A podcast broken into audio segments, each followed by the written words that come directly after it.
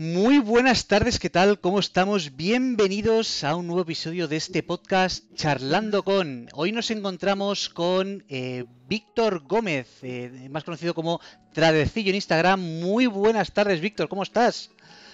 Pues muy buenas tardes, Iván, estupendamente, y mira, aquí con ganas de divertirme contigo. Pues me alegro muchísimo que nos acompañes esta tarde. Eh, pues nada, pues como decíamos, estamos hoy ya en el cuarto episodio de este nuevo formato eh, del canal de YouTube, en el que, bueno, eh, por si alguien no lo conoce, eh, tenemos hoy a Víctor Gómez, eh, trader, formador y streamer eh, de trading, al que supongo que Eh, todos vosotros ya conocéis, y bueno, y creo que no me equivoco cuando hablamos que eres la referencia en tema de eh, en lo referente a cuentas de fondeo, que eh, hablaremos de ello un poquito más adelante. Y nada, cuéntanos, ¿qué tal, Víctor? ¿Cómo estás? Bienvenido. Pues muy bien, pues mira, terminé una sesión de trading hace más o menos una hora y media y, y bueno, y esto es una temporada de descanso, así que muy bien, la verdad que con ganas, eh, bueno, pues De, de, de responder todas las dudas y todo lo que queráis saber. Estupendo, me parece muy muy bien. Pues bueno, si te parece, vamos a empezar eh, con esta entrevista. Eh, vamos a ver, me, espero si puede ser, me confirmáis los que estáis en YouTube y en Twitch que estáis escuchando bien. Veo que ya está llegando todo el mundo eh, puntual a esta cita. Eh, vamos a ver conforme vaya llegando todo el mundo, que esté todo bien. Vale, sí, ya veo que va llegando todo el mundo también a YouTube. Pues nada, pues venga, vamos a empezar, y imagino que ya va llegando eh, poco a poco todo el mundo. Vamos a empezar con esta entrevista. Eh, pues con las, más o menos son las, eh, las preguntas son parecidas a todos nuestros invitados. Eh, y básicamente la primera es, eh, ¿quién eres y cuánto llevas haciendo trading? Uh, vale, bueno, pues como has comentado, me conocen muchos, soy Víctor Gómez. Eh, comencé en el trading, bueno, vamos a decir que me empecé a interesar por el trading de una forma ya, no profesional, pero sí con bastante interés, ¿no? Que quería que fuese mi camino, pues allá en dos mil diez, dos mil once, sinceramente no recuerdo el año, pero uno de esos dos años fue. Así que llevo pues entre unos once, doce, trece años, llevo dedicándome todos los días, eso sí, bueno, de, yo soy de los que los fines de semana nunca le he dedicado horas al trading, a lo mejor algún día a lo largo de mi vida, pero de lunes a viernes prácticamente a diario, poquito, pero todos los días. De acuerdo, muchas gracias por esta respuesta y sobre todo por eh, haberte pillado la molestia de acompañarnos hoy en, en este episodio. Eh, bueno, eh, una cosa que todo el mundo quiere saber eh, y es básicamente... Eh, ¿Cuál ha sido tu historia? O sea, eh, en varios streaming comentabas que habías trabajado en, anteriormente en una empresa familiar, y cuéntanos, ¿cómo es esa trayectoria entre el Víctor trabajador por cuenta ajena al Víctor que conocemos hoy en YouTube? O sea, ¿cómo comenzaste y básicamente vale. qué formación seguiste para eh, llegar a donde estás ahora mismo? Bueno, pues yo trabajé en la empresa de papá, podemos decirlo de esa manera, o de la familia, y yo llegué al trading, yo creo que mucho, porque al final... O sea, a mí me, siempre me ha encantado la empresa, eh, yo creo que como he nacido en una familia empresaria, pues al final lo llevaba en la, en la sangre, pero bueno, pues como saben muchas veces cómo son las empresas familiares, pues es complicado, digamos, muchas veces buscar tu hueco. Y bueno, pues después de realizar mis estudios empresariales, de, de especializarme con un máster en dirección de empresas, pues no estaba yo muy cómodo y, bueno, pues opté por... Bueno, llegó lo típico, nos llega un libro a las manos, o nos llega actualmente seguramente que llega algo por YouTube, y me interesé por el trading y fue cuando empecé a aprender. Eh, fue terminar prácticamente el máster, que ya estaba aplicando, estuve todavía unos cuantos años trabajando con la empresa familiar, pero empecé pues a, a aprender trading, ¿vale? Con lo típico, lees un libro... Vas a un curso, en mi caso fue pues de cuatro o cinco días eh, en un hotel, y poco a poco, bueno, pues de ahí hasta donde he llegado hasta ahora. Comencé en dos mil diez y en dos mil catorce creo que empecé ya con, con la formación, ¿vale? Y desde entonces pues todos los días tradeando a... a diario delante de todo el mundo, vamos. Muy bien, buena trayectoria. Pues ya joder, doce años ya en este mundillo. Eh, ¿Qué nos puedes contar del curso este que hiciste? ¿Fue con algún trader conocido, algún curso de universidad? Sí, no tengo problema por comentarlo, Iván. Eh, a ver, yo me he formado con... Empecé con, con Aitor Zárate, que a lo mejor ahora no le conoce mucha gente porque está fuera ya de este ámbito, sí, pero por entonces digamos que era la referencia. O sea, en España correcto. Ni Agran ni nadie más. O sea, era ese hombre y además como yo creo que había poca gente dando formación por entonces, no era tan popular, porque ahora se ha hecho más popular en España, eh, bueno, pues era un referente. Y después, o sea, estuve con él, la verdad que yo de todas las formaciones que he recibido siempre muy contento, siempre hay alguien que a lo mejor se puede quejar de algo y tal, pero yo siempre muy contento porque siempre me han aportado mucho. Eh, con el sistema que me enseñó este señor, pues la verdad que yo por lo menos en simulado conseguía funcionarse durante meses, luego cuando pasé a real pues ya sabemos que es otro mundo y no fui capaz de... pero porque yo ya me saltaba las normas, bueno, me generaba cierta dificultad el... el aplicar un sistema simplemente por confianza, ¿no? Es decir, oye, mira, haz esto que vas a ganar. Y claro, hay que hacer eso bien, de forma consistente, porque si no salen los números y cuando, y cuando no salen los números no confías en lo que haces. Entonces me resultó muy difícil. Ahí hablé, me acuerdo que hablé con él y me dijo, pero Víctor, si yo, tú ya te has demostrado que eres rentable, sigue haciendo lo que tienes que seguir haciendo. Pero claro, emocionalmente no puedes. Claro. Ahí eh, estuve después con su hermano, pero muy poquito tiempo, porque también era otro sistema de trading así, pues muy sencillo. Uh-huh. Lo hacía muy bien. La verdad que, digamos que este hombre más de pico y pala, es decir, a la hora de formarte, digamos que era menos sensacionalista, vamos a decirlo así. Uh-huh. Pello, eh, te imaginas, te refieres, ¿no? Pello, Pello sí, con Pello Zárate. Eh, pero bueno, mira, con Aitor muy bien porque el, el cambio de vida, o sea, la mentalidad me vino muy bien. Yo ya como que vienes predispuesto a, a, a recibir ese cambio mental, porque sí, como que lo andas buscando, si no, no, no terminas ahí. Pero muy contento con todo lo que recibí ahí, con Pello también, y después yo terminé con Paco Gómez en Precio y Volumen, uh-huh, porque yo, lo típico, digo, necesito saber... Eh, por qué ocurren las cosas, ¿no? Sí. Parece que si sabes por qué van a ocurrir las cosas, como que ya lo tienes. Y sí, yo creo que es por donde todo el mundo debería empezar, o sea, más que con un sistema es vamos a comprender el, merc- el mercado en base a lo que queramos, si es acción del precio, pero hay que comprender el, qué ocurre, uh-huh, y por qué, las cosas que ocurren, por qué son. Y una vez que ya comprendes eso, pues te lanzas con el sistema. Bueno, pues terminé, estuve unos meses también con Paco Gómez, con, con Quique Valdecantos, bueno... todo el grupito que tenían ahí por entonces, la verdad que yo muy bien, pero bueno, eh, al final pues terminas aprendiendo hasta dónde llegas y ya me puse yo por, por mi cuenta. Ah, muy bien. La conclusión a la que llegué después de tanta formación es que el análisis del mercado era, es básico, es, la, es fundamental, pero hace falta algo más para poder llegar a ser rentable. Entonces al final eh, me quedé con el análisis, uh-huh, con el sistema... y al final eh, la gestión de las pérdidas para mí era fundamental. En el momento que tienes eso, lo tienes, es consistencia luego simplemente, que es muy difícil eso, porque somos seres humanos y es muy difícil la consistencia. Pero ese fue mi recorrido, digamos, formativamente. Luego ya no he recibido más formación, me he leído algunos libros, dedicarle horas, ¿vale? Sí. Hay una cosa que me da... que decía siempre Aitor, uh-huh, y es que una, hasta, hay que aprender, hay que leer hasta cierto punto, pero luego llega un momento que es el momento de hacer. Uy, vale. Perdón, que estaba no, poniendo no, la story de que estamos ya en directo y me has saltado tu story de antes.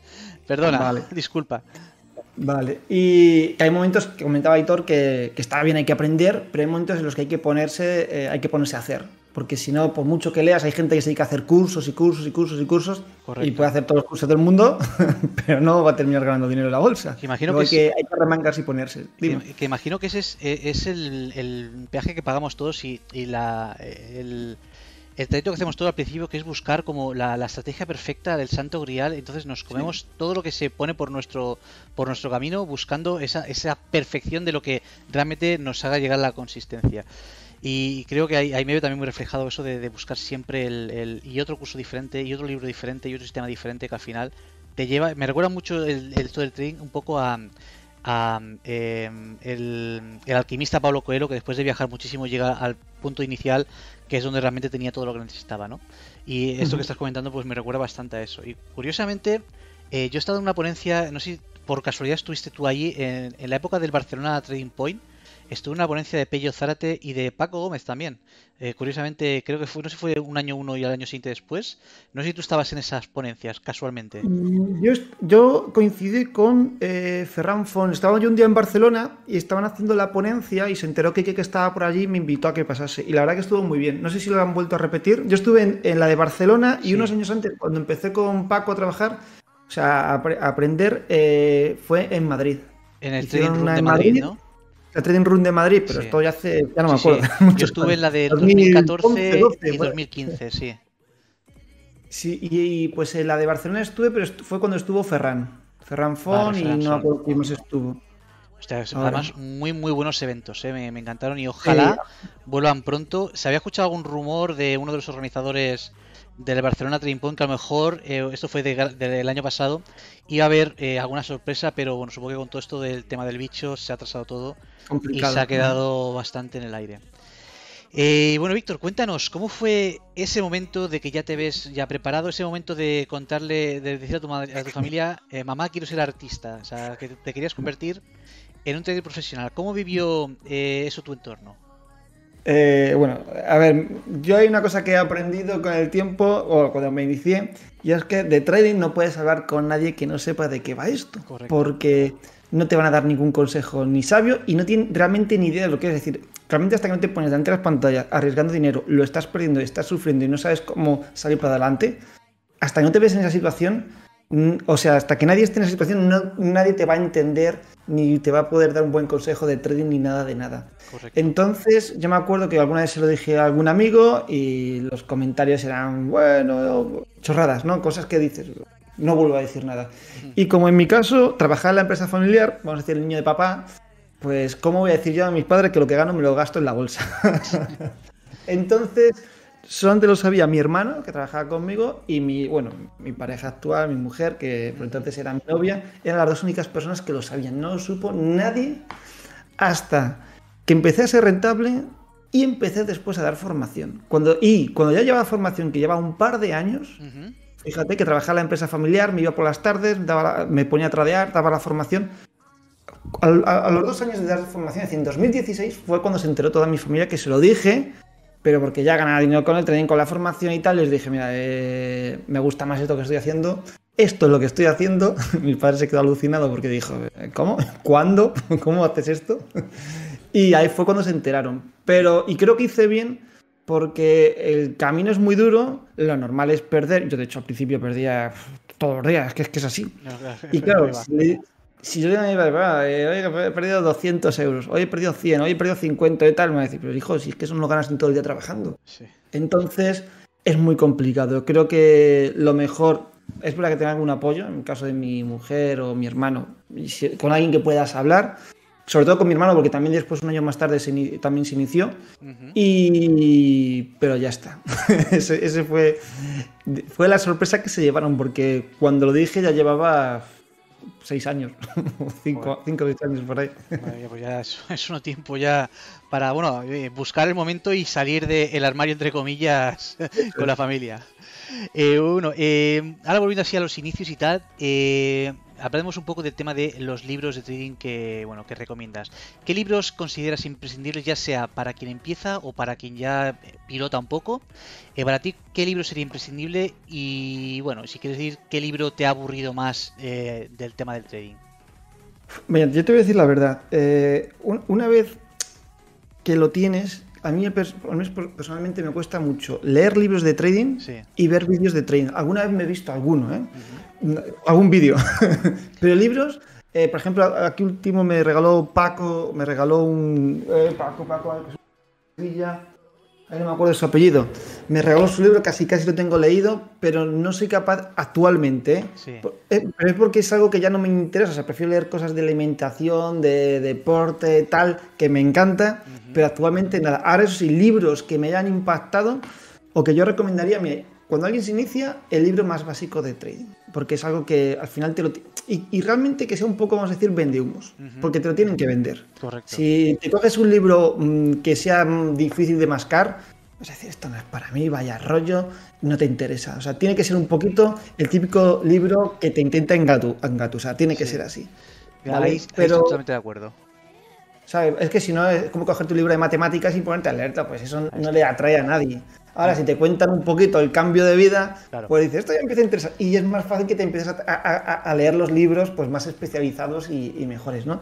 Mira, yo, bueno, yo personalmente me leí los de Aitor Zárate. Hay unos Ajá. libros que me han encantado siempre, que son los de Costolani, Ajá. Que, que son muy, muy entretenidos y simplifica muchísimo lo, lo, o sea, el mercado. Sí. Pero es verdad que a lo mejor es para un poco para, para operar a largo plazo, pero aplica tanta lógica que para los que hacemos scalping y tal, bueno, pues es brutal. Eh, me encanta, siempre lo digo, el de, el de Mark Douglas, Trading en la Zona. Sí. Creo que simplifica también o, o resume muy bien lo que es la gestión emocional, cuando dice que hay que pasar energía de un pensamiento a otro. Sí.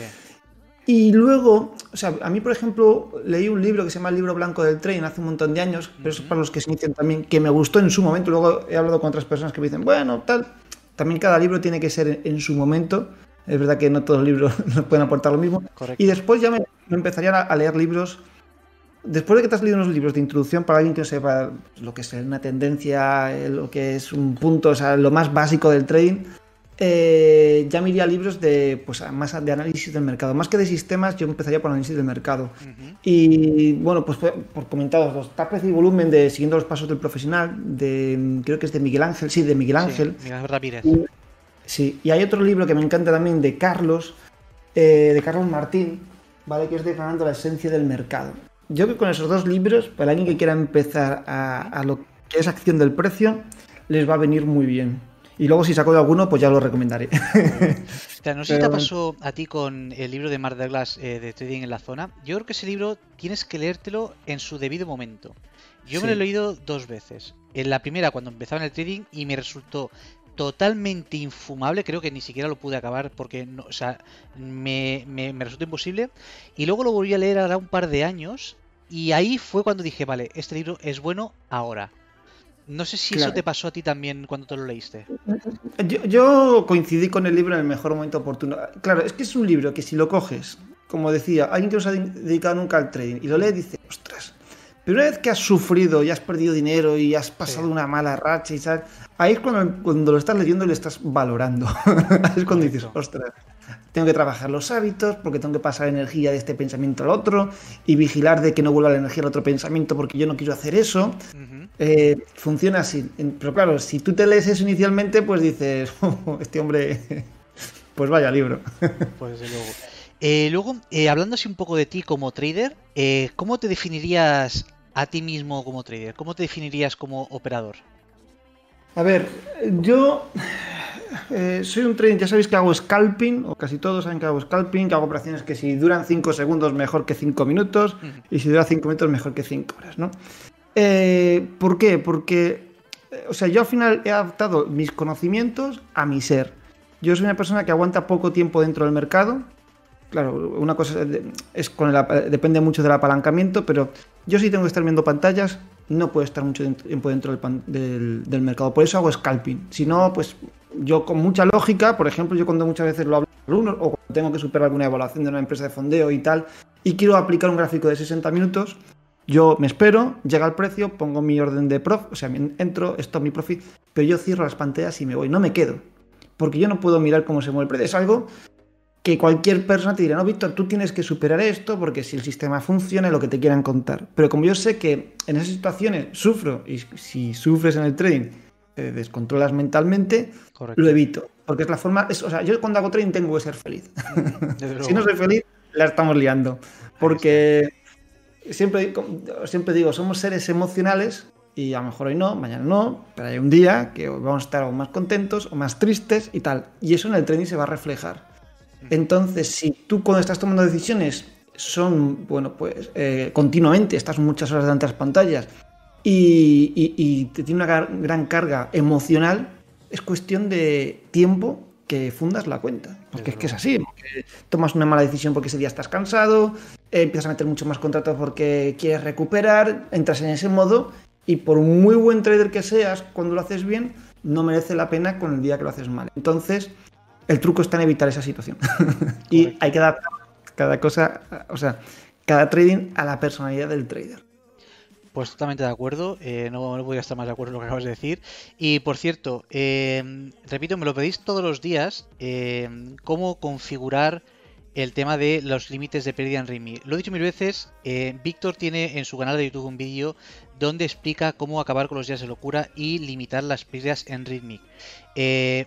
Irlo a ver porque es el original. Me habéis obligado a haceros un resumen porque me lo pedís todos los días, Pero el vídeo original es el del Víctor, vedlo en su canal porque de esa manera se acabaron los días de perder mil pavos en un día, sino que perderéis lo que vosotros configuréis en vuestro Rithmic. Así que totalmente recomendado eh, ese vídeo para a, cuanto menos limitar la locura a la hora de operar. Entre otros muchos, evidentemente.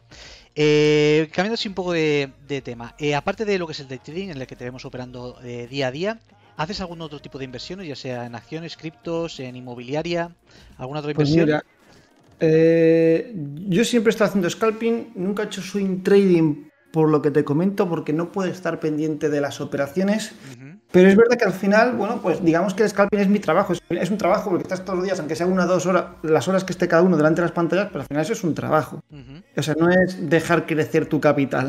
Claro, no, no es pasivo. Y una cosa que llevo haciendo desde hace unos meses, pero he empezado a hacer relativamente pocos meses, o sea, no, no, no podría haber empezado antes. Porque es verdad que al final pues tienes el dinero para el banco, que está muy bien, pero no genera más beneficio. Y lo que he empezado es a meterlo en fondos de inversión y, algo, y en criptomonedas. Uh-huh. ¿Por qué? Porque eh, no estoy pendiente. O sea, yo no tengo que estar pendiente de que puedo ir perdiendo un diez por ciento de una cantidad tal. Es asumible, es un dinero que, por ejemplo, en el fondo de inversión cuando lo metí, o sea, no se va a perder, pero yo le dije, me decía, ¿qué riesgo? Digo, como si se pierde todo. Me da igual. Es, voy a meter una cantidad, no voy a meter todo lógicamente, pero vamos a, a sacarle una buena rentabilidad. Pero como el objetivo es a cinco o diez años, claro, no voy a estar todos los días mirando cómo va. Claro. Por lo tanto, es que ni entro. Y eso sí, emocionalmente o, o mentalmente puedo hacerlo. Y el tema de criptomonedas, como tiene tanta volatilidad, sí. Claro que es fácil ganar, relativamente fácil ganar un cien por cien al año comprando al contado, holdeando, sí, claro. Compra. O sea, yo no, no recomendaría para alguien que no sea muy experto operar apalancado, las criptomonedas, o sea, una locura, pero para comprar al contado, estar esperando en gráficos semanales, que el precio llegue a un soporte, para dejar el dinero ahí y olvidarte durante unos meses, que a veces suelen ser unos meses poco, o un año, da igual, me parece muy buena decisión y es lo que tengo ahora mismo a largo plazo, o sea, a lo que me dedico. Pues me parece muy bien. Y el tema de, del tema de los fondos, eh... ¿seleccionas tú dónde, en qué zona de quieres meter los fondos o simplemente es el gestor quien decide cien por cien dónde quieres operar? Es decir, tú le dices al gestor, quiero fondos americanos, quiero fondos asiáticos o te, te, preocupas to, te despreocupas totalmente. Sí, a lo mejor esto tenía que haber estudiado más. Lo que pasa es que tengo, bueno, pues lo típico, un conocido que ha entrado en una banca de inversión, sí. y, y me lo comentó y me gustó la idea que tenían porque es verdad, al final el banco este lo que hace es martingala. Sí. Resumiendo, es decir... Como cuentan que a largo plazo la bolsa siempre sube, sí. Las empresas van a ir cambiando, pero la bolsa siempre sube, uh-huh. Y de momento históricamente siempre ha subido, uh-huh. eh, entonces lo que hacen es hay una, y, y lo que hacen es ir promediando y por eso me puse a trabajar con ellos, es decir, eh, ¿cuánto quieres invertir? ¿diez mil dólares? Vale, cualquier otro banco dirá, pues mete aquí los diez mil dólares, dólares puedes ir perdiendo en una semana treinta por ciento tranquilamente, uh-huh. Entonces lo que hacen es de los diez mil dólares los vamos a ir metiendo al mercado durante cinco años. Vamos, o sea, garrapateando, vamos. Garrapateando, eso es, ¿no? ¿Qué ocurre? Que si vas subiendo, pues vas ganando y si vas bajando, vas sacando cada vez una media muy buena, vas, vas mejorando. Incluso si hay un gran crash, te llaman y te dicen, oye, ¿quieres meter aquí pues, una cantidad un poquito más interesante? Porque es buen momento, pues. Cuando llegó lo del coronavirus, a todos los clientes de aquí de mi zona que se lo dijeron, pues en un mes y medio un ochenta por ciento de rentabilidad. Pues ya ves. Genial. Ya te digo. O sea, muy bien. Entonces, como es algo que, ojo, he metido un dinero, pero fíjate cómo, o sea, yo he puesto un dinero en ese banco y lo van metiendo poco a poco. Seguramente que haya, haya alguna cosa más barata, ¿eh? Pero me, a mí me está funcionando. De, bueno, me, me está funcionando. Lo estoy haciendo. Perfecto. Y me resultó, me resultó algo interesante, pero ojo.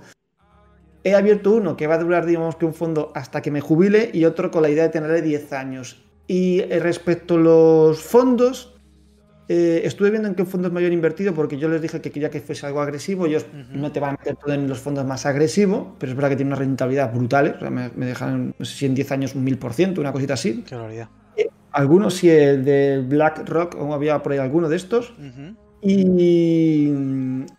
digamos que elegí un poco por mi perfil los que, los que quise, pero no puedes elegir el que tú quieres realmente, al menos con el banco este, sí. ¿Vale? No puedes elegirlo. Eh, realmente si tú quieres ir a un fondo de inversión de estos, te piden que vayas con un millón directamente. Entonces, o vas a través de una banca de inversión o algún otro organismo similar, o es imposible entrar ahí, ¿no? Que yo sepa. ¿Vale? Así que digamos que me lo han dejado elegir a medio. O sea, pues suerte, macho, que poder meter un pie así en algo así y la verdad que está bastante bien, ¿eh? O sea, no, uh-huh. quisiera yo también... A ver, yo trabajo en finanzas, pero de luego sí. no tengo acceso a poder hacer las cosas que me gustaría ni de coña. O sea que, oye, felicidades por el contacto porque ha sido a gusto. Eh, tocando un poco el tema de las criptos, ya comentas que has comprado criptos desde hace relativamente poco. Eh, ¿Qué opinas de toda esta fiebre que está viendo ahora con los N F Ts? Eh, esto de que de repente eh, el dibujo hecho con Paint de un niño de doce años se están vendiendo por cientos de miles de pavos. Eh, ¿qué, te, ¿Qué te parece toda esta nueva fiebre? A mí me parece un poco, no sé, cuanto menos curioso. Sí, cuanto menos. Vamos a ver, yo no, no, no soy un experto. Sí he visto un poco que son los N F Ts, pero eh, yo creo que eso es una burbuja en toda regla, ¿vale? Es decir, es eh, como todo lo compran, pues vamos sí. a hacer también ya esto. Que ojo, que yo no quito que alguien compre un N F T y suba y gane un montón, pero normal va a ser que no. Y creo que es una cosa que va a tender, seguro que a desaparecer. O no va a tener tanta repercusión como ahora, pero bueno, es una opinión personal. Uh-huh. Es decir, crear algo que realmente no tiene ninguna utilidad simplemente por especular con ello, eh, es algo que igual que sube mucho puede bajar mucho. Entonces, mm, por ejemplo, yo, yo hay unas cosas que siempre me he lamentado y es comprar Bitcoin a tiempo. Es decir, en dos mil once, dos mil doce, cuando yo ya veía los Bitcoin con mi hermano, los veías ahí, eh, ni lo comprabas ni nada, tú fíjate haberlo comprado a doce dólares. Ya ves. Y otra cosa es, yo tengo un Tesla, pero tenía que haber invertido en acciones de Tesla. ¿Por qué? Porque si quieres invertir a largo plazo, al final te tienes que centrar en el, bueno, Tesla. ¿Por qué va a funcionar? Porque el mundo está cambiando y la empresa más pionera y que más empuje y más tiene es Tesla. Es decir, al final, dentro de X años, todo el mundo va a tener coches eléctricos. Todos. Y Tesla no es que ponga coches eléctricos, sino que también está invirtiendo... O sea, realmente lo que tiene es la mayor infraestructura de electricidad que prácticamente, no debe parecer del mundo, pero de la que más está creciendo. Es decir, en eso son punteros. Entonces, es, si inviertes en Tesla, al final estás invirtiendo en algo que tienes garantizado de que el, la vida va, va a ir por ahí y va a crecer. Igual que las criptomonedas. Las criptomonedas, por mucho que se pongan los gobiernos tal, lo normal es que cada vez tenga más adopción, por lo tanto, que cada vez haya más dinero metido en criptomonedas y que suban y que haya algunas que tengan todavía incluso más, eh, sean más conocidas. ¿De acuerdo? Es decir, es algo normal. Pero del tema de los N F Ts, bueno, pues yo creo que es especulación pura y dura. Algo habrá que funcionar. Ojo, no soy experto en N F Ts, pero yo no lo veo.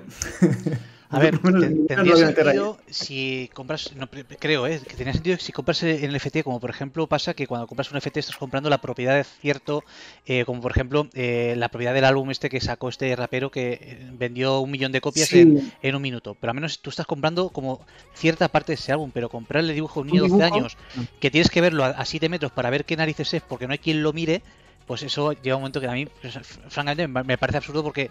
Eh, estás comprando una foto de un niño que yo la hacía cuando tenía once años en el colegio con el Paint.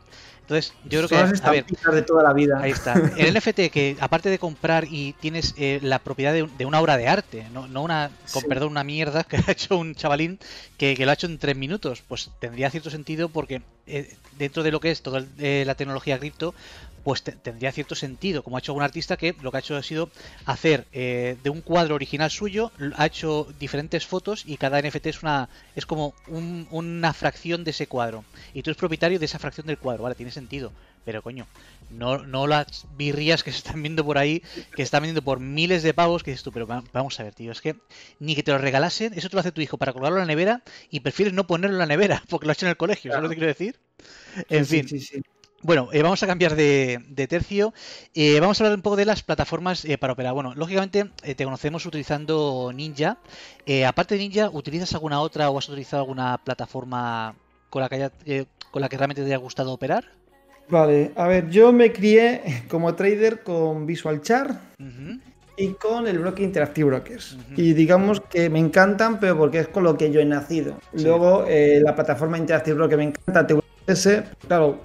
A, a, con años vistas después de haberlo dejado de utilizar, pues algún día cuando lo he puesto, pues yo comprendo con mis alumnos o todo el mundo, Víctor, que es horrible, que es muy configurable, que está muy bien, pero pues hay, hay, digamos que hay plataformas más amigables, ¿no?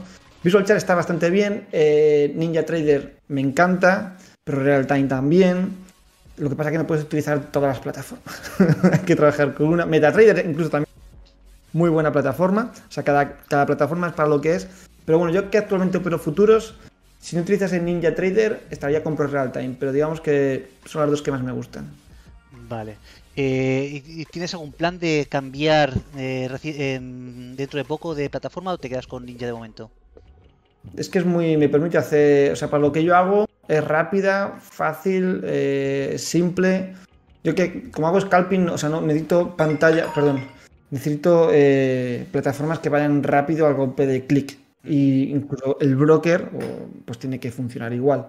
Entonces, eh, por ejemplo, por alguna, alguna vez, no voy a decir hablar mal de nadie, ¿no? Pero algún broker español, y a lo mejor para cerrar futuros que tarde dos segundos. Puedes Joder. tardar dos segundos cerrar claro. un futuro. El futuro se tiene que cerrar y abrir al clic. Correcto. Otra cosa es que pongas una orden, no te entra a mercado, porque no hay liquidez, lo que sea. Pero tiene que ir al clic. No puede darle a comprar y que pasen dos segundos y cierre. O que abra, tampoco. Y como brokers, eh, para mí mis preferidos... Actualmente trabajo con Interactive Broker, además de las empresas de fondeo, y he trabajado también muchos años con Ninja Broker. Para mí, de todo lo que he probado, son los mejores con diferencia, de lo que he probado. Uh-huh. Vale. Eh, una cosa, Víctor, no sé si tienes, estás utilizando eh, cascos inalámbricos o algo. ¿Puede ser que se te hayan conectado al móvil y al iPad a la vez? Porque se te está entrecortando un poco cuando hablas. Eso Vamos a, a mí, me, mis cascos. Voy a hacer una cosita. Voy a poner el móvil que me está llamando aquí un familiar en modo no molestar, ya me pueden llamar. Y he quitado el Bluetooth del teléfono. Ahora, ¿qué tal me escucháis? Ahora se te escucha bien, porque a veces me pasa a mí que cuando se me conecta al teléfono y al iPad como que se entrecorta un poquito y a veces parecía que se cortaba un poco, pero ahora parece que mejor. Vale. Eh, vale, el tema de indicadores, bueno, eh, te vemos operando y la verdad que usas poquitos, pero eh, ¿tienes algún indicador fetiche, alguno que te guste más que otros o el que sueles operar más? No, eh, a ver, he probado muchos, como todo el mundo, buscando el santo grial. Eh, al final, eh, como siempre os digo, lo que menos me gusta de los indicadores es su nombre, porque no indican nada. Me gusta como lo llama Interactive Broker, que lo llama estudios de mercado, porque al final es lo que es. Y simplemente lo que utilizo es una media móvil, o sea, aparte del volumen y el, y el precio, ¿no? Pero una media móvil porque eh, visualmente a los alumnos les ayuda mucho a entender cuándo es proporcional y la tendencia. O sea, realmente una media móvil nos podría sustituir una directriz, ¿de acuerdo? Y, una, y, y un FIBO. Entonces, lo tengo, utilizo una E M A de treinta, podría ser de... No, de treinta no, de veinte, de veinte, pero podría ser de... Creo que es de veinte, treinta, ya no me acuerdo. Sí, no, de, de veinte. Puede ser de treinta, podría ser de catorce, va a depender de cómo es más acelerado o menos. Pero es lo único que utilizo. No estoy en contra de los indicadores, pero creo que tienen siempre que... Los indicadores tienen que ser siempre para que alguien que esté analizando el mercado, la acción del precio, le sirva a decir, venga, pues ya está el mercado para operar, ahora sí voy a esperar a que el indicador me dé el set. Uh-huh. Pero intentar, que es lo que me ha pasado a mí siempre, cuando por lo menos cuando lo utilizaba, o porque los utilizaba mal, estaba esperando a que el indicador me diese el setup, sí, independientemente de cómo estuviese el mercado, claro. Cuando te pones a toro pasado y te puedes analizar, ah, pues mira, aquí viene el cruce de media, sí, toro pasado, pero en tiempo real no, no das ni una. Correcto, además de verdad. Y, y aunque des, hasta que te da la razón, ya tan saco de juego. O sea, Eso es. eh, sí, sí, desde luego. Eh, bueno, eh, nos has comentado antes que empezaste con, con Aitor y con Paco Gómez, pero ¿tienes, eh, o sea, admiras a algún trader o inversor? Es decir, alguien que sea un poco tu, eh, tu modelo a seguir. No hace falta que sea español, sino, digamos, si tuvieses que escoger a un trader o inversor, eh, ¿cuál sería? O a lo mejor ninguno. Sinceramente... No tengo ninguna. Es decir, por ejemplo, si he admirado, eh, hubo hace años en, en Twitter un chico que operaba el DAX por las mañanas y pues pasaba un año, a lo mejor una cuenta de veinte o treinta mil euros la dejaba en mil, pasaba otro año tal, empezaba con cuentas grandes, hasta que le pilló, digamos que el truco, porque era muy cuadriculado, sí, y en un año y pico, dos años, la llevó a seiscientos mil, luego ya dejó Twitter y se puso de una empresa y tal. Yo las cosas son las que admiro, porque sé que esto es muy difícil. Luego, a ver, por romper una lanza, cuando hablo muchas veces, a lo mejor de Afran, que venderá mucho humo, yo no digo que no, pero por ejemplo, ha sido muy criticado y que alguien se ponga a manejar un fondo de inversión, eh, tenga que dejarlo porque lo está haciendo fatal o porque no sabe los números, pero ostras, si te, si te has puesto ahí es porque has hecho bien las cosas antes. Sí. Entonces, que sí, que es que luego la vida no es tan fácil, que luego te pones y las cosas no es como un fondo de inversión. Entonces es complicado manejar. Yo a todas las personas que cuanto más lejos llegan, más las admiro. Luego sí, pues claro, Warren Buffett y todas estas cosas, pero eh, que están a otro nivel. Sincer- sinceramente no hay, o sea, ahora mismo no hay nadie que yo diga, ah, oh, me gustaría ser como este. Mm, no lo conozco. Me preguntan por el chat si era alguien llamado F X Moga por casualidad esta persona. Yo creo sí, que F X Moga. Sí, sí, pues sí, mira, no pues sé, por aquí yo mismo lo estaba comentando. Pero era un crack y además un tío humilde, o sea, no, además. Lo tienes que creer porque no vendía formación ni nada de nada de nada. Uh-huh. Blog, a marcar sus operaciones con sus backtesting, no sé qué, pim pam, y todos los días sus operaciones. Y a mí me dejaba con la boca abierta. Yo, mira, yo pensaba que estabas hablando de Cande, de Proyecto Cande, que levantó una cuenta de diez mil, o sea, haciéndolo, eh, no en directo, pero poniendo los trades cada día, de diez mil a cien mil pavos también levantó una cuenta el tío el, ahí en, en Twitch, digo en Twitch, en, en Twitter.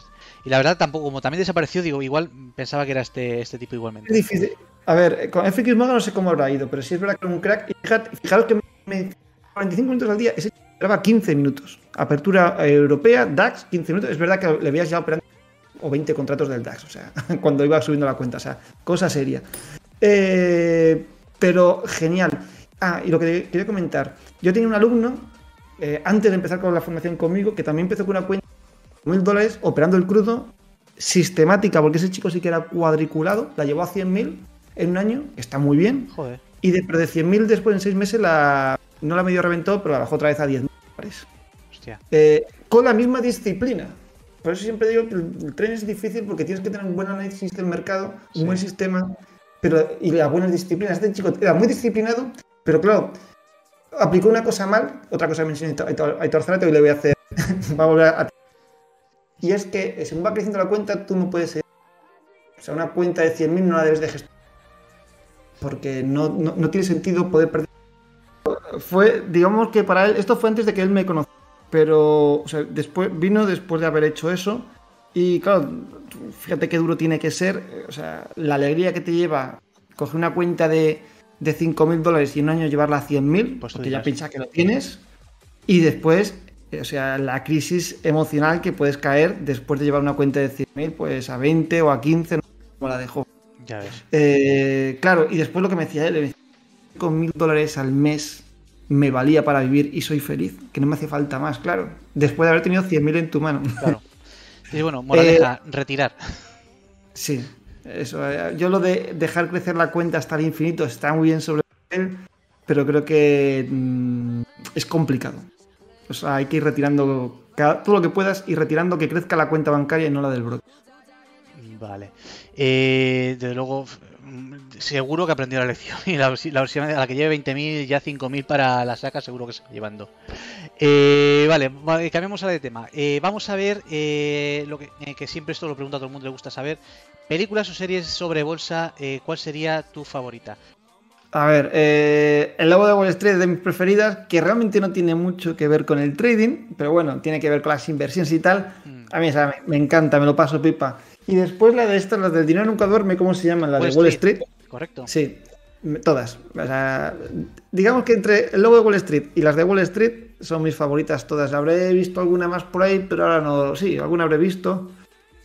O sea. Pero son, son las que más me han... O sea, con las que puedo disfrutar viéndolas una y otra vez como El Padrino. Hostia, hostia, hostia. Eres de mi quinta, ¿eh? Sí, sí. Yo creo que coincido bastante en, en las películas sobre trading porque al final no hay tantas y las que hay son muy buenas. Entonces creo que más o menos siempre estamos ahí, ahí hablando más o menos todos eh, siempre de las mismas. Sí. Eh, bueno, vamos un poco a prepararnos a hablar de lo que es ya el tema operativa, que además me están preguntando bastante eh, por el chat y por Instagram eh, acerca de tu operativa. Eh, pero antes que nada, eh, antes de comenzar la sesión, ¿cómo te preparas para la sesión? ¿Qué sueles hacer antes de operar? Ya sean ver noticias, webs, eh, sigues a otra gente, meditas, vas al baño, ¿qué haces? A ver, eh, una cosa que hacía antes, que he dejado de hacer, es cuando todavía trabajaba en la empresa familiar, meditaba, porque consideraba que venía muy acelerado con la actividad laboral uh-huh. y eso no era bueno para el trading. Lo que ocurre es que meditaba, me relajaba, pero una vez que empezara el mercado a moverse, ya no me serviría para nada. Entonces, meditar no lo he vuelto a hacer, ni en mi caso no creo que sirva.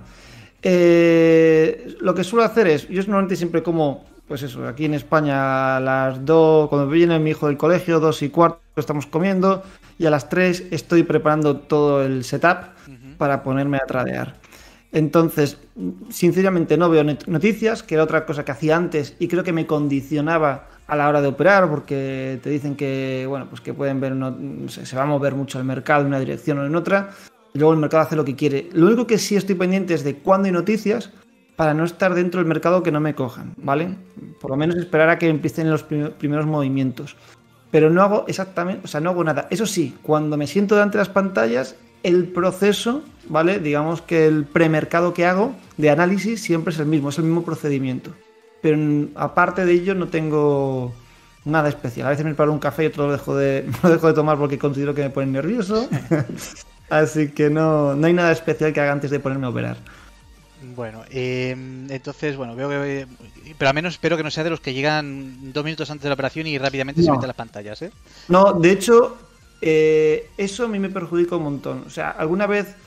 A mí me encanta estar siempre y dar las salas y todo por los alumnos, pero alguna vez cuando me voy de vacaciones, lo típico, estoy comiendo con mi mujer y venga que me voy corriendo que tengo que dar la sala.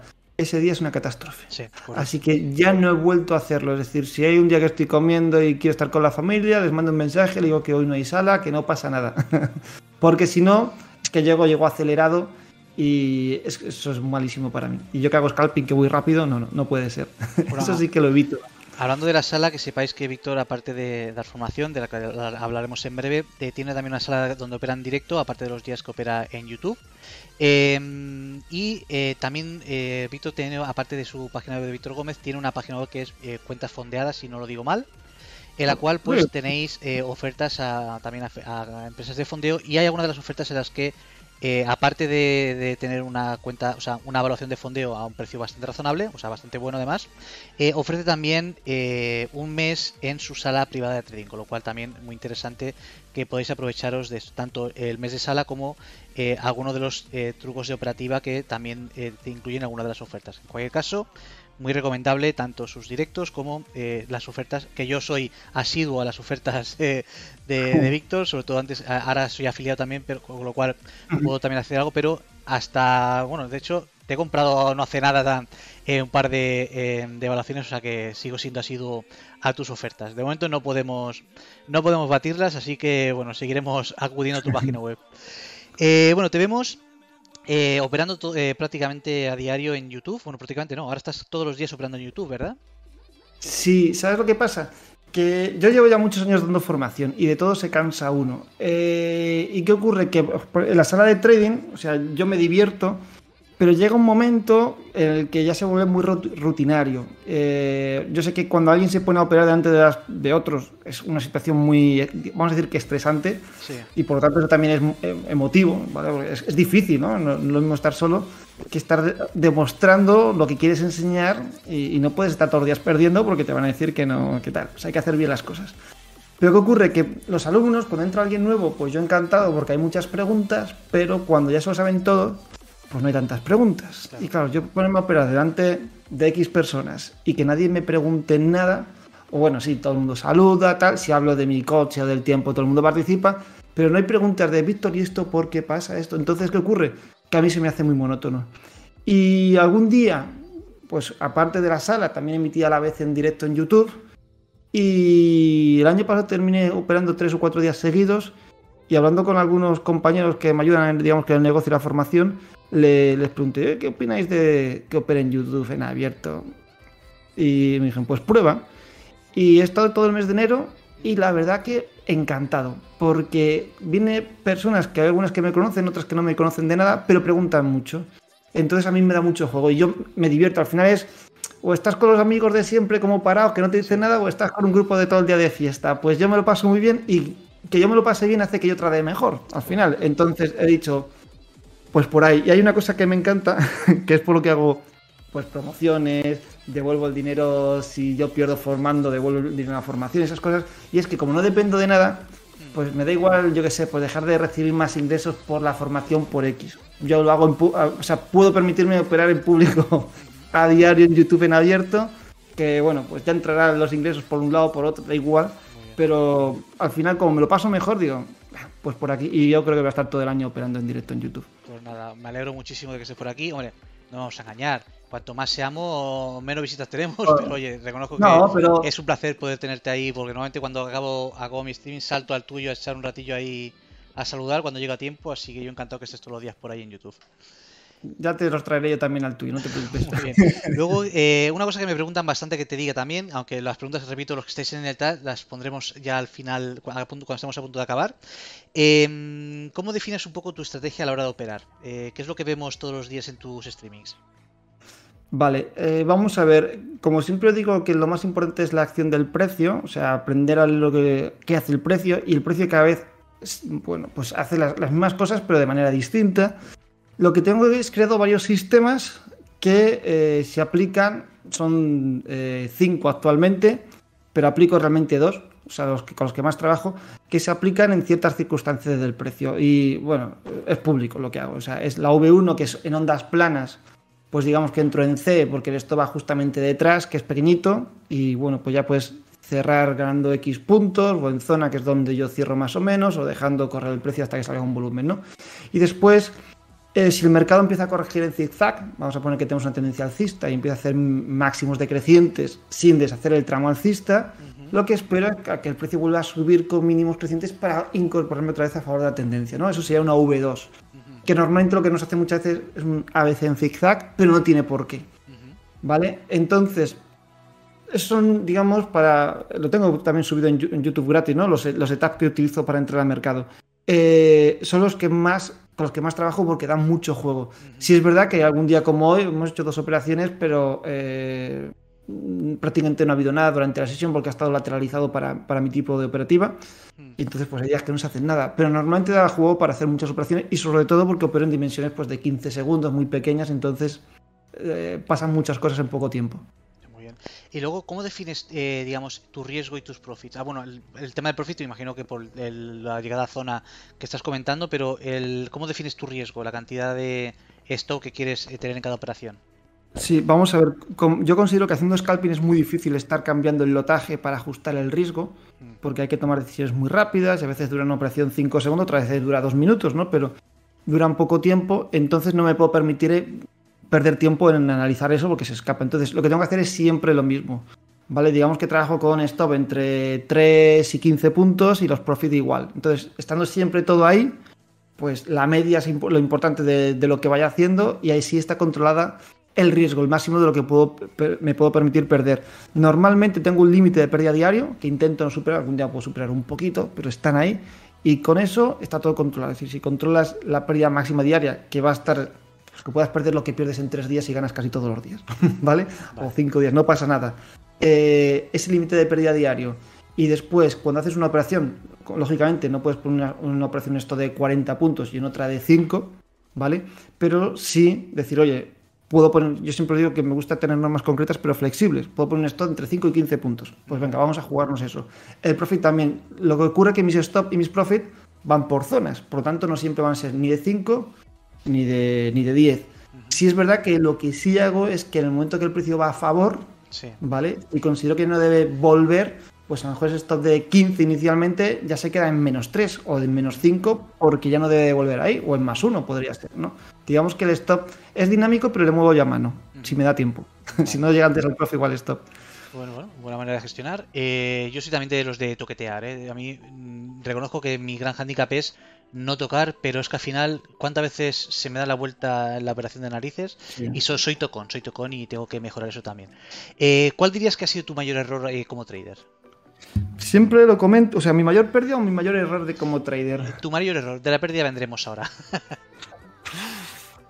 A ver, a mí hay una cosa más que error, es una limitación y es que a mí me gustaría dejar correr el beneficio, porque sé que... Eh... A ver, dejar correr el beneficio. Para dejar correr el beneficio, eso sería una cosa buena que me vendría bien hacer a mí, pero para dejar correr el beneficio tengo que ser más paciente. Sí.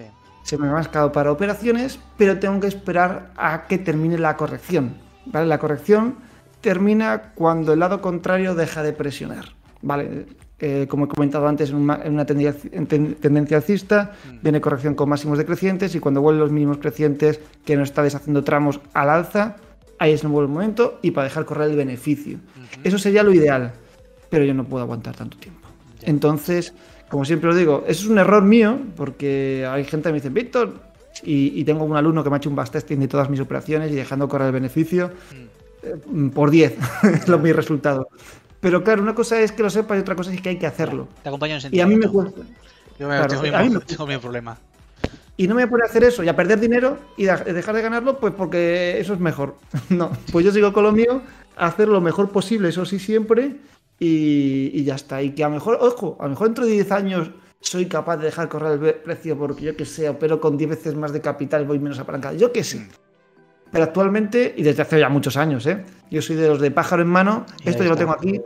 Por si lo pierdo, ya tengo esto. Ahí está. Y, y, más tú, y más tú que garantizas tu formación, con lo cual no se puede ah, perder. Sí. Esa, eso eso, eso lo, lo haremos no ahora. Mejor.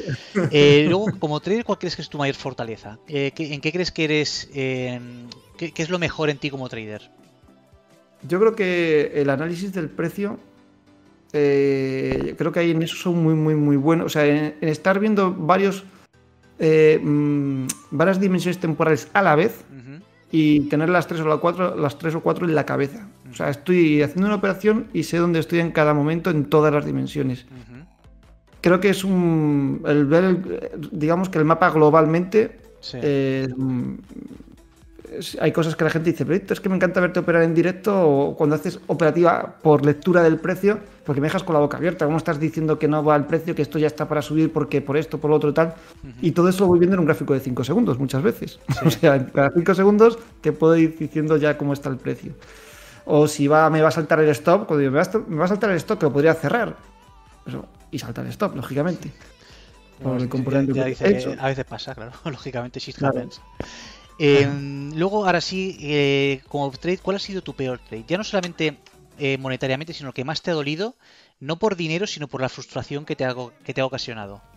A ver, mira, tuve una racha muy buena, porque esto, el trading, parece que uno tiene, a ver, tienes eh, rentable, pero tengo años que he ganado con el trading, pero con lo que he ganado no me ha dado para vivir. O sea, digo, menos mal que daba formación y tengo otros ingresos, por ejemplo. Eso en dos mil diecinueve fue así. Saqué una media de seiscientos euros mensuales, hmm. que estará bien, pero yo de aquí donde vivo con eso tengo y para empezar. Claro, claro. Eh...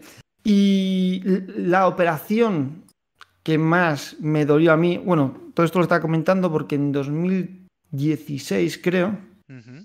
sí, tuve una racha, pues todos los días ganaba quinientos euros en el D A X, todos los días, todos los días, todos los días, prácticamente. Algún día perdía un poquillo, pero todos los días ganaba.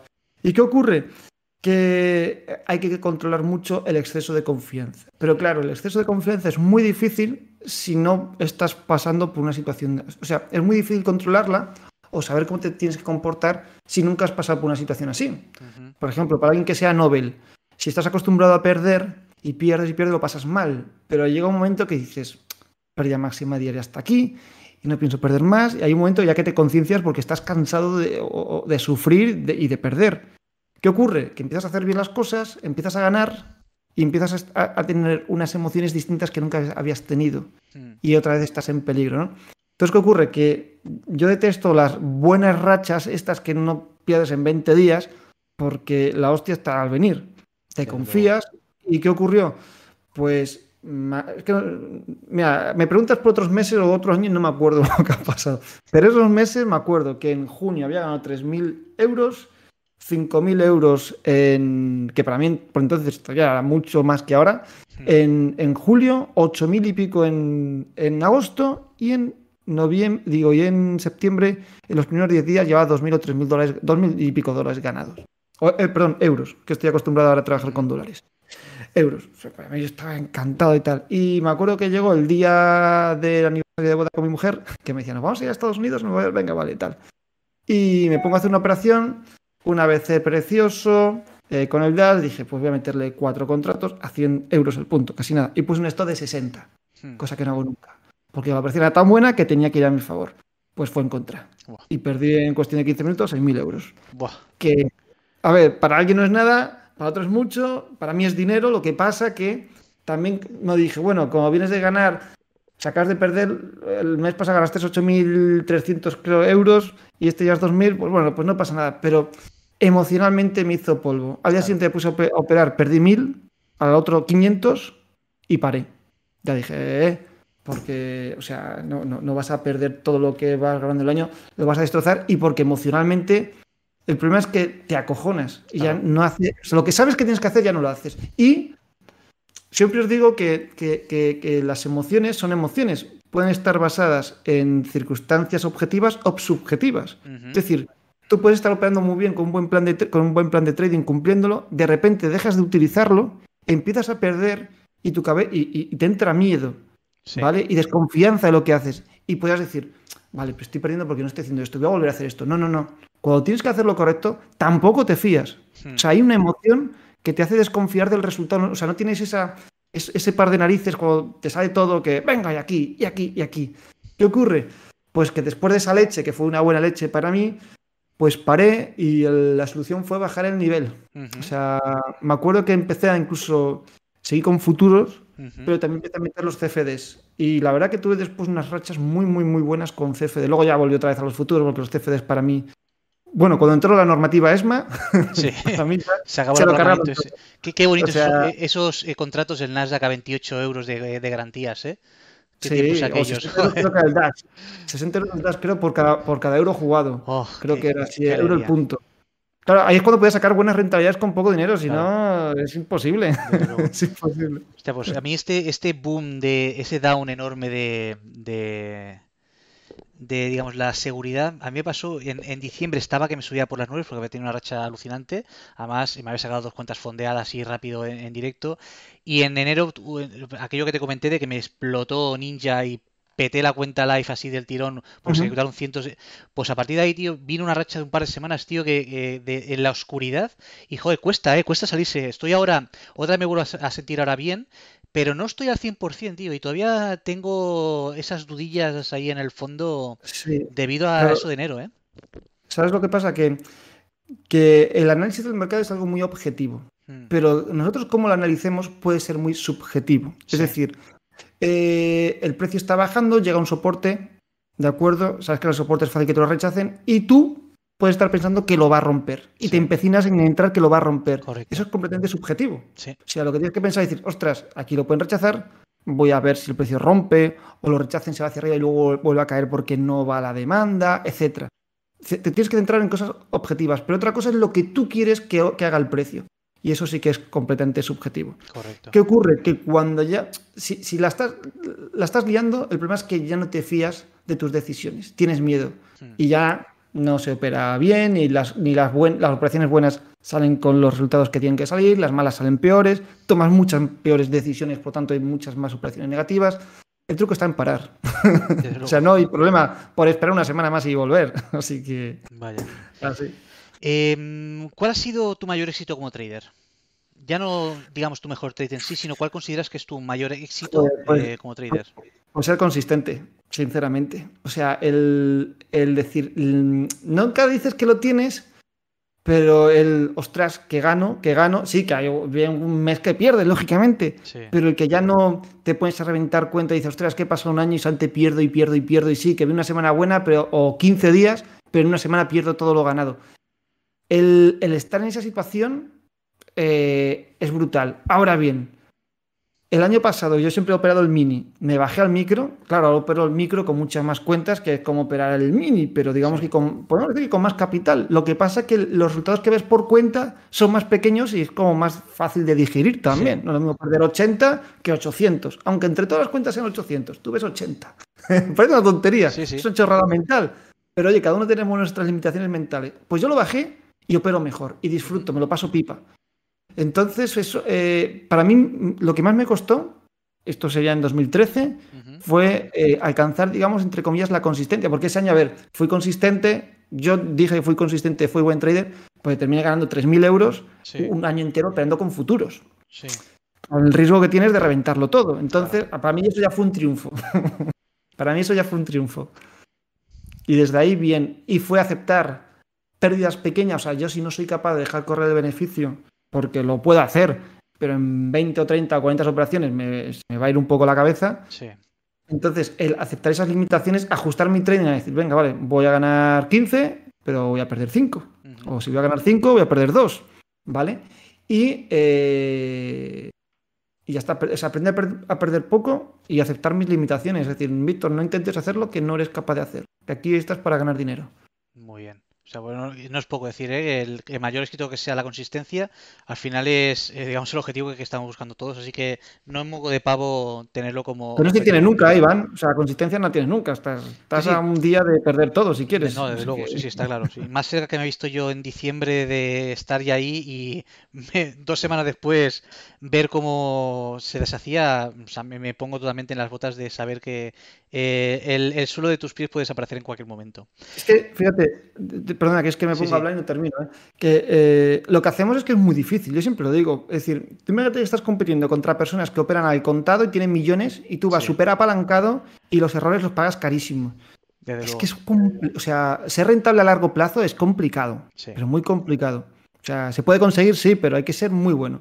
Y eso es difícil. Eh, Víctor, te conocemos sobre todo por operar eh, el Nasdaq todos los días en tus streamings. Eh, ¿Operas algún otro instrumento o hay algún, algún otro activo que te guste operar aparte del Nasdaq?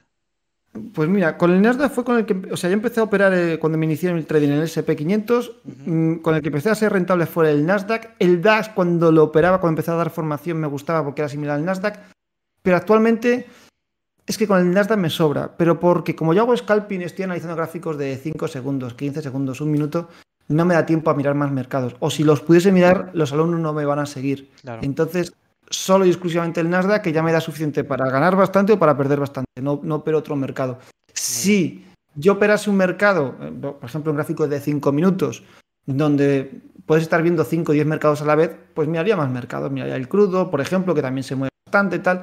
Pero haciendo lo que hago creo que hay que especializarse, no, no tiene sentido, si un día no se opera, pues no se opera, pero estar saltando de mercados creo que no es bueno, mm. en mi caso. Totalmente de acuerdo. Eh, bueno, vamos a hablar un poco del tema de las cuentas de fondeo. Creo que estamos todos de acuerdo que Víctor es la referencia en este momento en español de todo lo que es referencia a las empresas y cuentas de fondeo.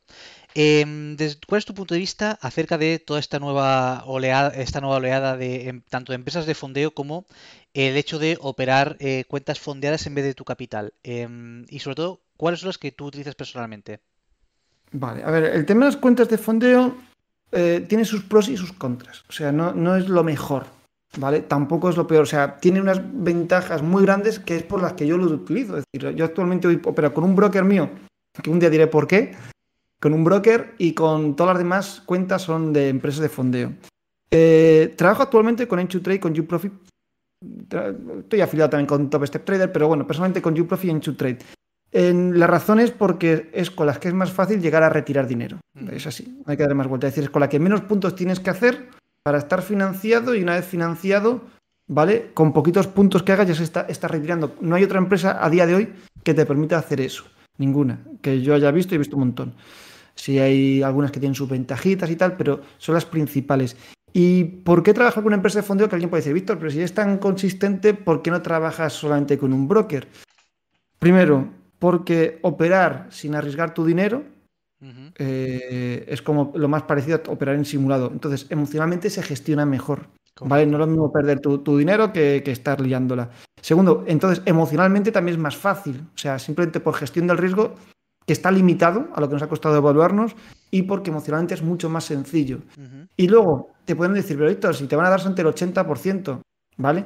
Sí, bueno, pero si en lugar de trabajar con un contrato, que yo llevo toda mi vida trabajando con un contrato del Nasdaq solo, no sé si alguna vez alguno con dos, pero un contrato del DAX, un contrato del Nasdaq, solo, durante años. Uh-huh. Pues puedo operar con muchos más contratos, aunque sean de micro, pero que esté operando y ganando más dinero, pues ese ochenta por ciento se diluye, ¿vale? Decir, oye, pues igual ochenta por ciento no, pero sí, pero en lugar de con uno, si ya voy con dos contratos, ya estoy ganando más que antes. Entonces, para mí esas ventajas son tan grandes que me compensa las desventajas que tiene, ¿no? Como, por ejemplo, una vez que estés financiado, si te pasas el número de contratos que tienes que utilizar, que te quiten la cuenta, porque me pasó en diciembre con Uprofit, que en lugar de dos contratos puse tres del mini, un segundo, que me equivoqué porque estaba contra- cambiando entre el micro y el mini, pues esa noche me dijo, me dijeron, venga, Víctor, adiós cuenta. Y esa la perdí. Pues una faena. Joder, tío, estoy tradeando bien. O sea, vaya. Se me ha ido un... un eh, le he metido tres, me he dado cuenta y he cerrado inmediatamente. No sé si con beneficio o pérdida, pero si ya un punto, o sea, nada.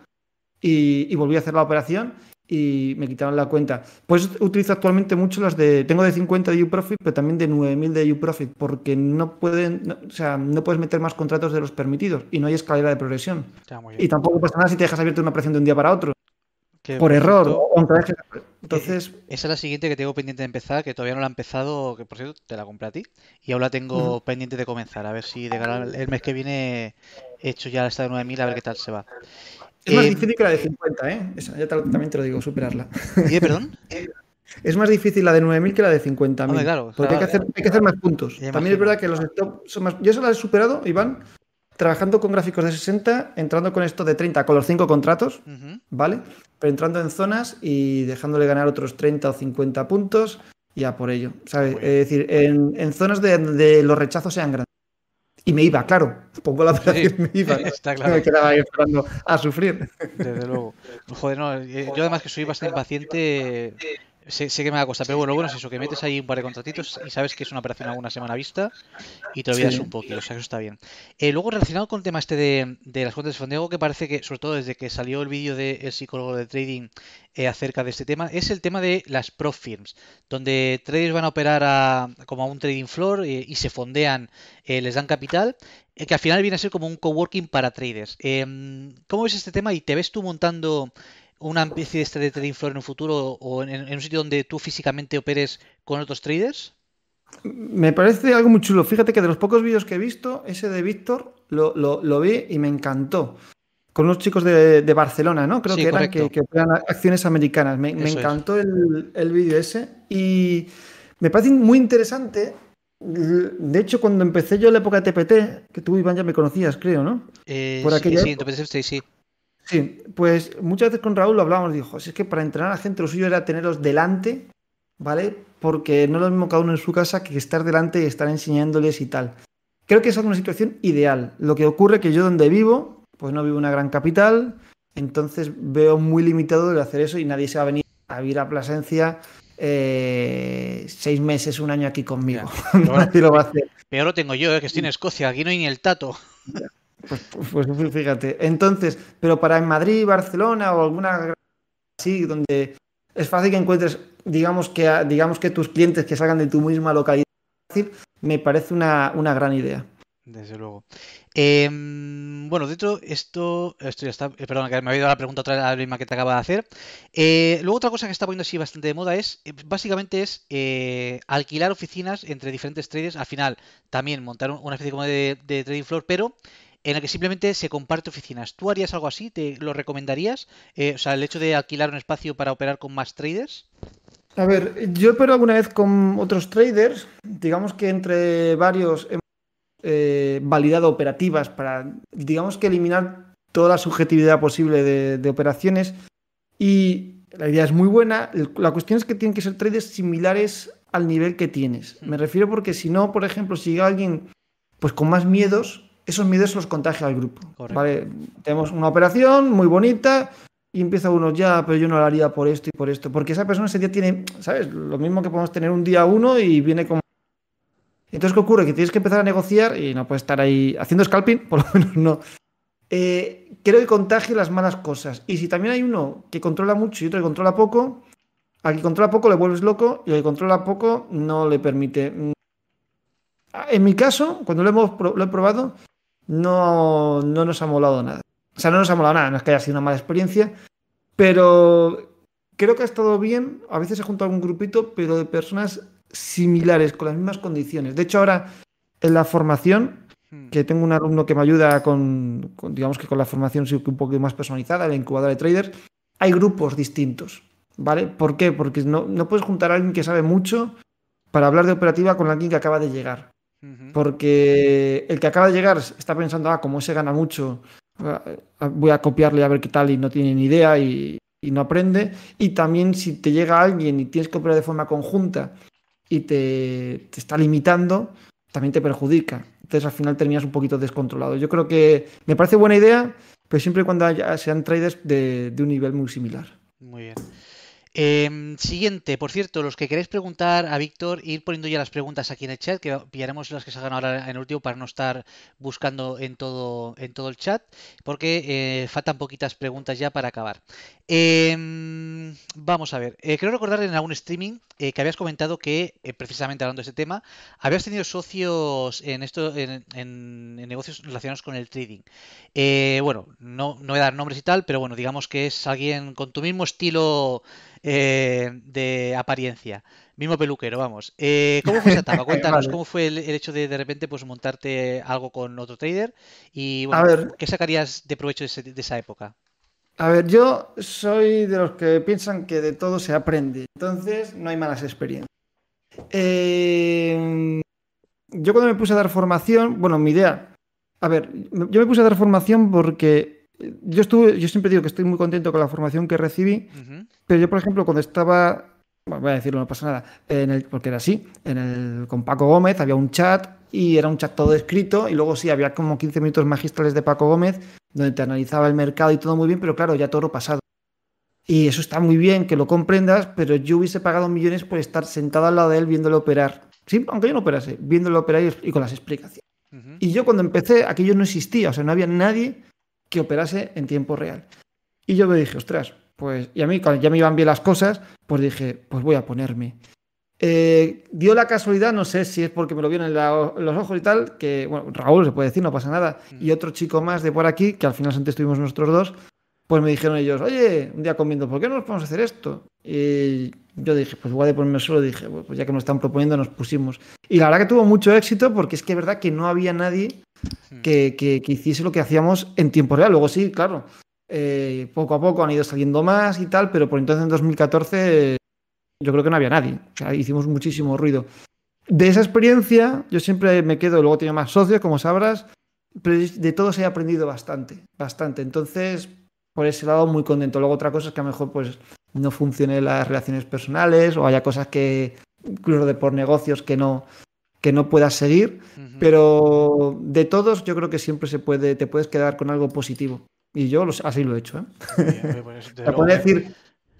Sí, dime, perdona. Dime, perdona, Iván. No digo, que siempre es mejor arrepentirse de lo que se ha hecho que no de lo que no se ha hecho. Así que, oye, no, claro, no queda mal. Hago lo que hago pues porque ese ha sido mi camino. Es verdad que a lo mejor había errores. Sabía que se estaban produciendo y podía haberlos evitado, pero por ejemplo, pues yo era mucho de, venía de una empresa familiar y era mucho de trabajar pues por la empresa, por la familia, y a lo mejor aprendí que era importante trabajar la marca personal, porque si no, pues todo el contenido que das, un día te vas o quieres hacer otra cosa y están, que es importante el marketing, porque el marketing parece esto de con otros, ¿no? Eh, puede ser el mejor trader del mundo, que como te sepas vender o tener la mejor formación del mundo, eh, como si no tuvieses nada. Entonces, eh, no hay que vender humo, lógicamente, hay que vender realidad y hay que enseñar y con, con, con objetividad y con, con respeto, uh-huh. pero eh, es todo importante. O sea, hay que, hay que moverse, hay que hacer marketing, hay que, hay, hay que hacer de todo. Muy ¿vale? Bien. Y todo es importante, no hay que obviar nada. Desde uh-huh. luego. Eh, bueno, cuéntanos, eh, ¿cuál es tu plan a corto, largo, mediano plazo eh, para tu trading? Me refiero a, ¿cuál es el plan para Víctor Gómez el Trader barra empresario que tengas así a la vista? Pues mira, a mí, como no sé en qué película, creo que la de Wall Street esta que decían, ¿cuánto es suficiente? Pues nunca es suficiente, siempre quiero más. Sí. Entonces, a mí, eh, personalmente, en cuestión de trading, seguir creciendo mi, mis cuentas, uh-huh. ¿de acuerdo? Sacando, o sea, retirando, no, no, o sea, mi idea no es ir tradeando y a ver si tengo una cuenta. Ya iré consiguiendo más en cuentas de fondo y las voy agrupando, o más brokers las voy agrupando. ¿Vale? Pero es, y una cosa muy importante es eh, intentar siempre hacerlo mejor, o sea, lo que hago, hacerlo de la mejor manera posible, que no siempre se consigue, ¿vale? Pasas pequeñitas rachas o algunos días que dices, pero si me he saltado el, el plan de trading. Eso para mí es el objetivo siempre a seguir, ¿vale? Entonces, cuestión de traders, eh, seguir creciendo en información. Te diría que también, pero de una forma distinta. O sea, estoy, yo por ejemplo ya no, no hago sesiones personalizadas porque ya no, no puedo. O sea, uh-huh. con unas cervezas me coges y te, te explico y te digo todo lo que quieras. Pero de forma online uh-huh. me ayuda Héctor, por ejemplo, actualmente, porque es que yo me, me, costa, o sea, me cuesta mucho trabajo ya explicarle una y otra vez lo mismo a otra persona. Claro, me imagino. Que por cierto, Héctor nos ha dejado una preguntilla por Instagram que luego, luego te haré también. Vale. Eh, luego, eh, hablando de lo que hablamos antes del tema de la, de lo que estás comentando también del tema de la formación. Eh, en tu caso ofreces formación garantizada en la que devuelves el dinero si en un año no eres rentable. Eh, sí. Bueno, te, te, aunque lo has contado así un poco por encima, eh, la pregunta era ¿en qué momento de tu carrera como trader empezaste a dar formación? ¿Y en qué momento surgió la idea esta de garantizar los resultados en plan, si yo no gano, te devuelvo la pasta? Claro, a ver, eh, empecé en dos mil catorce, ya sabéis que empecé con la, a aprender en dos mil diez, dos mil once, a lo mejor alguien considera que pronto, pero hay que tirarse a la piscina en esta vida, si no, nunca lo haces, si estás esperando a ser el mejor trader del mundo, pues en el momento ya puedes aportar, con honestidad lógicamente, ya nadie le decía, pero en dos mil catorce empecé. Y lo de ofrecer devolución, pues mira, digo, estoy operando delante de todo el mundo. No hay un año que pierda. Si es verdad que, yo que sé, a lo mejor el año pasado he perdido tres o cuatro meses, pero además salen positivos y salen los números. Sí. Y como mucha gente empieza, es que vende humo, no sé qué, digo, pues, solucionado. eh, opero delante de ti, solo con las operaciones que he hecho delante de ti, las que haga fuera y te las enseñes cuentan, y si la suma total de puntos que he hecho delante de ti durante un año desde el momento de tu contratación, o sea, cada contratación, uh-huh. si la suma total es negativa, es decir, que yo tenía una rentabilidad negativa, te devuelvo el importe de la formación y puedes continuar. Eh, como sé que no va a pasar, pero puede pasar porque es trading, sí, pero pues lo ofrezco con un par de narices. No, y llevo ya cuatro años así y no, nunca he tenido que devolver el dinero. Podría ocurrir, ¿eh? No sería mejor que no, pero mira. Bueno, muy valiente y honesto por tu parte, la verdad, está, está muy bien. Eh, bueno, ahora vamos a empezar con las, eh, las dos últimas preguntas que yo tengo para ti. Antes de empezar con las preguntas, haremos una, una sesión rápida de preguntas de, de la audiencia. El primero, la, o sea, la primera pregunta que te quiero hacer es, eh, ¿qué consejo recibiste o te hubiera gustado recibir en tus inicios?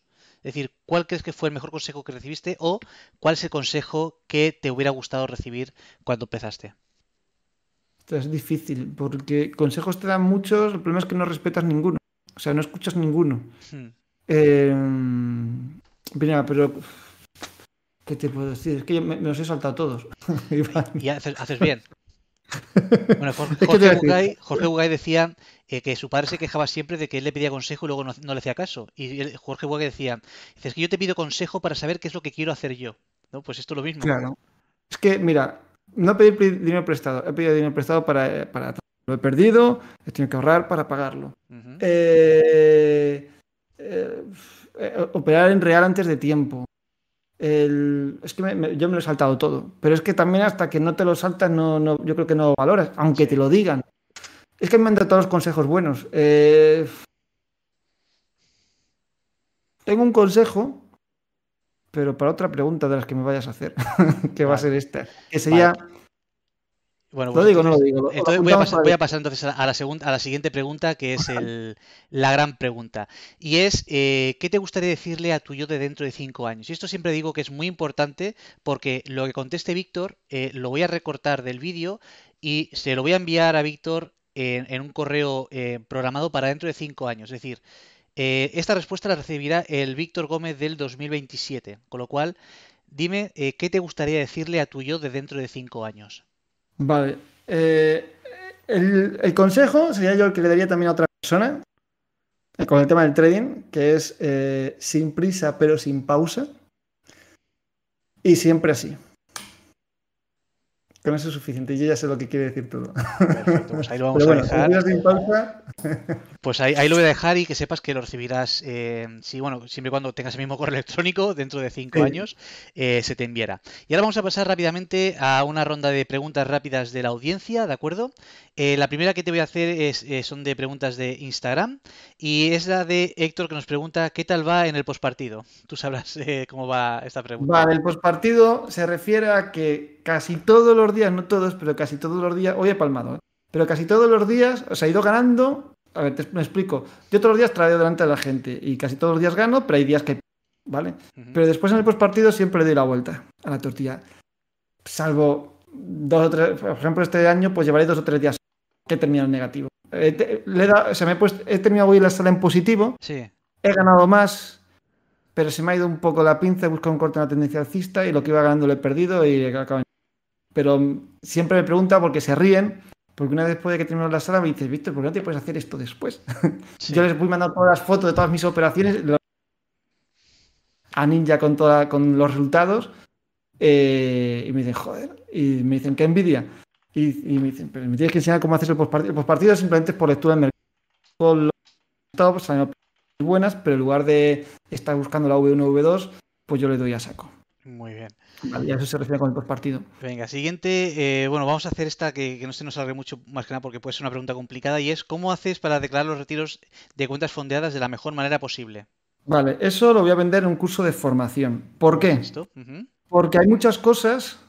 ¿Me escucháis bien, verdad? Sí, sí, ahora, ahora sí, se iba cortando un poquito, pero te sigues vale. aquí, sigues aquí. Eh... Esto, a ver, el tema de la declaración de esto en España, el problema es que como la ley es subjetiva, al final yo siempre lo que recomiendo es lo que puedan demostrar, ¿vale? Es decir, eh, porque ya conozco o sea, tres tipos de situaciones que se han dado de alta de autónomo, que lo han declarado como trading y que la han declarado como incremento patrimonial, ¿vale? Yo extendo todo lo que gane como trading.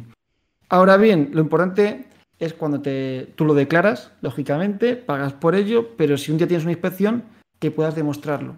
Que decir, no, pues mira, es que está trabajando por una empresa. Te das alta autónomo, enseñas contrato. ¿Qué he hecho trading? Te descargas el, el extracto de Rithmic antes de quebrar la cuenta, luego ya no puedes, pero cuando vas a retirar, todo eso que hayas ganado lo vas descargando, que como pone tu nombre, el, el, la cuenta, y todo eso cuela, ¿vale? Lo importante es que lo podéis demostrar. Y yo tengo una solución a todo eso, pero... Eh, y lo he hablado una vez con una empresa de fondeo y no me han dicho nada. Sí. Pero como cuando digo cosas, digamos que se popularizan demasiado, que a veces sí, perjudica, ya, ya, ya lo sabes de qué estoy hablando. Va, sí. Prefiero callar y en petit comité, no así decirlo por aquí en privado por Instagram, porque, pero sí, a quien esté interesado un día, pues eso se cuenta y solucionado. Y está... Se declara como trading, pero es que no queda más remedio que de esta manera. Vale, pero no puedo contarlo aquí, pues nada, porque... Lo dejamos ahí en... Luego me lo estropean. No te preocupes. eh, bueno, aquí preguntan acerca de la estrategia que hemos hablado ya, también del setup y del tema del track record. El track record, bueno, lo podemos ver eh, colgado en YouTube, que están ahí colgadas sus operaciones, con lo cual tampoco vamos a entrar en mucho detalle de ese tema. Y vamos a ver rápidamente las preguntas que tenemos por aquí, que había una por aquí que estaba bastante interesante. Eh, sí, la que dice Darío. Eh, Víctor, ¿en cuánto tiempo crees que vas a llegar a la cuenta de doscientos K en el programa de progreso de Enchutrade? Pues la probaremos, pero no... He empezado una, ¿eh? Hace dos días. Así ah. que eh, veremos. Vamos a ver, a ver qué tal. A, a ver si llego. A ver, también os digo una cosa. En el momento que financie la de veinticinco, mmm, va a ser una cuenta que me va a estar replicando la operativa que...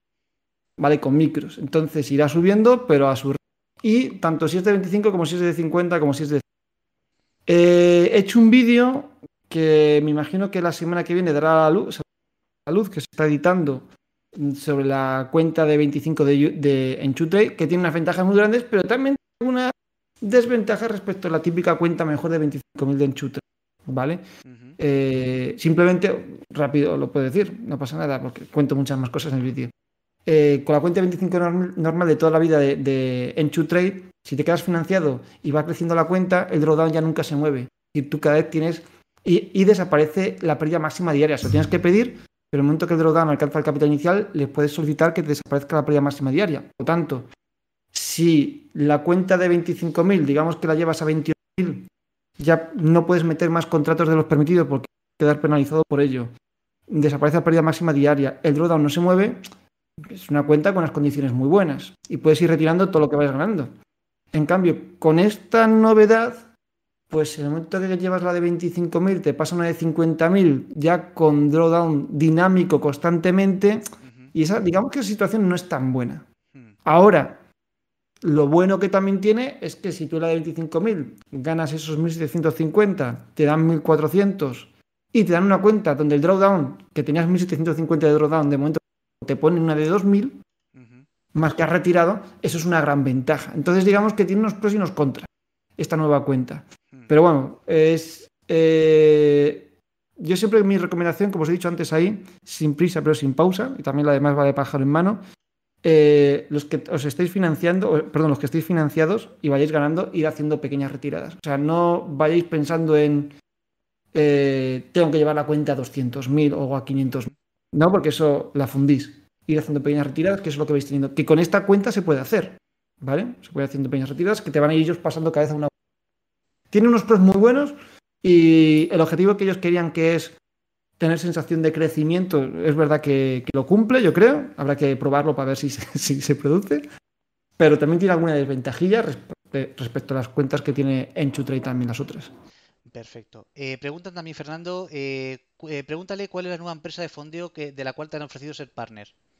Ah, ¿cómo voy a contar eso antes de nada? Estoy en, estoy en negociación y estoy viendo a ver si es factible. A ver, pues ahora pronto se va a quedar la cosa. No, no puedo contar las entresetas, entonces no sabe el negocio. No te preocupes, no, es que no, preguntan, yo traslado la pregunta, no sabía de qué iba el tema. Eh, luego pregunta por aquí, eh, a ver, que he perdido la, la pregunta, Juan Rico, que, eh, que ¿cómo recomiendas empezar desde Medellín? Y gracias por los dos por el vídeo. Pues nada, eh, yo te recomiendo que hagas el curso de Víctor y empieces por ahí. ¿Ahora vale, hay que añadir? A ver, siempre, formación, sea gratuita o de pago, me da igual, pero formación, formación. Operar en simulado, hasta no ser consistente con un método eh, o sea, una metodología, o sea, no, si una metodología que apliques de forma consistente y sea rentable, pero que sabes por qué es rentable, o sea, no porque tengas una buena racha, sino qué he estado haciendo durante todo este tiempo para ganar X, no empieces jamás una prueba de fondeo ni una cuenta real. Y cuando lo hagas, eh, tienes que tener unas limitaciones muy, muy grandes. O sea, las pérdidas tienen que ser muy pequeñas. Siempre algo que puedas asumir. Por eso, pero es difícil hacer todo eso porque siempre queremos conseguirlo todo rápido. Eso, eso es lo, lo más difícil. O sea, es muy complicado por eso. Vale, y bueno, un poco de la mano que pregunta eh, eh, eh, eh, Tomás eh, Kif pregunta, consejos para los que están arrancando eh, en esto de trading. Bueno, pues lo mismo, supongo que tema de formación y sí. tal vendría a ser más o menos lo mismo. Eh, sí. Y eh, Jaibin pregunta, ¿con qué broker es tu cuenta personal eh, que comentabas o con quién pagas tus datos para ver el mercado? A ver, la data, cada empresa en el fondo te la dan, pero yo trabajo con, con un broker, trabajo, ¿vale? Podría trabajar mejor con Ninja Broker, que es un poco más de condiciones, pero es que este es, está muy bien, es muy completo, aunque para lo que yo utilizo, pues estar con el otro. Pero cualquiera de los dos brokers son, son una buena elección siempre. Perfecto. Pues nada, pues creo que lo vamos a dejar por aquí, ¿de acuerdo? Llevamos ya bueno, más de hora y media de podcast.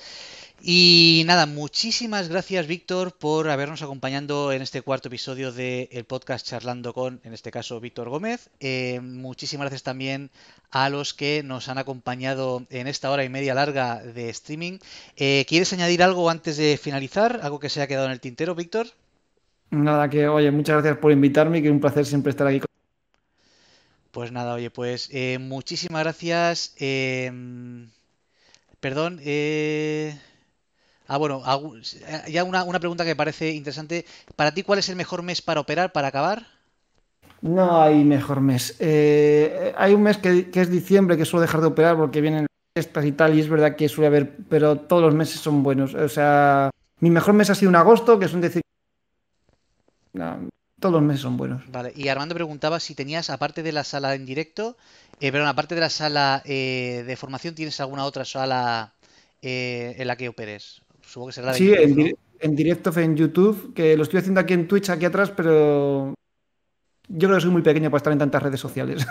Bueno, y estoy en YouTube. Vale, perfecto. Pues venga, ahora vale. sí que no, no quiero alargarlo más. Muchísimas gracias a todos por vuestras aportaciones, por las preguntas eh, y nos vemos en el próximo episodio. De nuevo, muchísimas gracias, Víctor, por estar aquí.